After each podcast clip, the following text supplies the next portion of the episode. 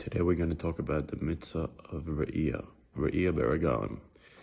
A person has to go every Regalim, a person has to go to the Azar three times a year. So we're going to go through some details of the mitzvah as the Minchas Chinuch brings it down. So it says in the pasuk, "Shalosh paim yirei kozecha, espinei Hashem elokecha, v'lo yiro panai reikam." So two parts. First, you have you have to show your face. You have to come to Azar, and second, second of all, you can come reikam empty-handed, which means you have to bring a korban with you. Now, what if a person came without it? He came into Azar without a korban. The Minchas Chinuch brings down from the, uh, the Lechem Mishneh that the, the person could still bring the korban afterwards. Just like the just like there's seven days, there are seven days to do the mitzvah of Re'iyah. If you didn't do it the first day, you could do it for the next six days.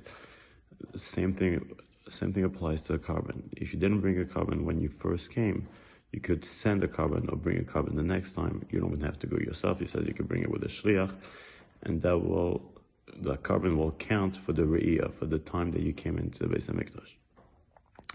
So, that's, so the point is that the re'iyah and the korban don't have to happen at the same time. Now, when when it comes to doing re'iyah, the main time to do it is the first day. When it comes to the first day, you, the, you have to bring a korban every single time you come. That's how the Minchas learns in the Rambam. Because the Rambam says, if you come the days after the first day, which is not the main day, you come the next few days, a bunch of times, you don't have to bring a korban. It's talking about a person who already did Re'iyah with a korban, and then he comes the second or the third day, he comes in, he comes into Azar. He says over there the person doesn't have to bring a korban. If he wants to, he can. But the Minchas Chinuch is medaik from it that if you do come the first day more than once, even if you brought a korban, you came the first day in the morning and you brought a korban and you come back in the afternoon, you will have to bring another korban. Now, like we said before, those in the mitzvah re'iyah, uh, there's a mitzvah saseh of coming into the Beis Hamikdash, and there's a mitzvah loisa saseh also, the lo yiro.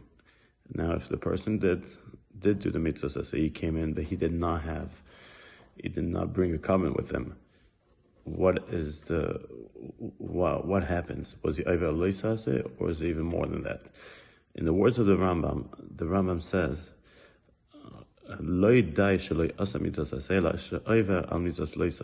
the Minchas wants to learn that it's not just that you're not that you you did the mitzvah and you're over on the loisase of rekam, but it's even worse than that. You did not do you weren't the kaim to. The the point is that the the the loisase is a tnai to asay. In other words, part of part of the mitzvah of is to bring a korban not bringing the korban makes you not being not being mekayim the mitzvah of re'iyah. The Turei Even, the Shaagas Aryeh, disagrees with the Rambam, and he says, how does the Rambam know that?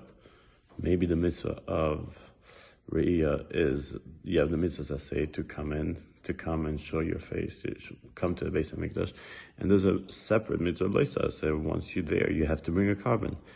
Let's say the person after seven days still hasn't brought his korban he did the mitzvah saseh, but he wasn't mekem the saseh. Now, the Even has has the different. He does bring down the different studies saying that maybe it's a mitzvah ba'avera, so maybe that's why he won't do. He won't be mekem the saseh, but he doesn't want to say he doesn't agree with the Rambam that it's two.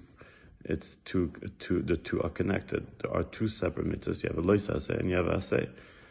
Now, when it, so a, case where we'll find a nafkamina between the Rambam and the Turei Even is a really there's a really interesting case.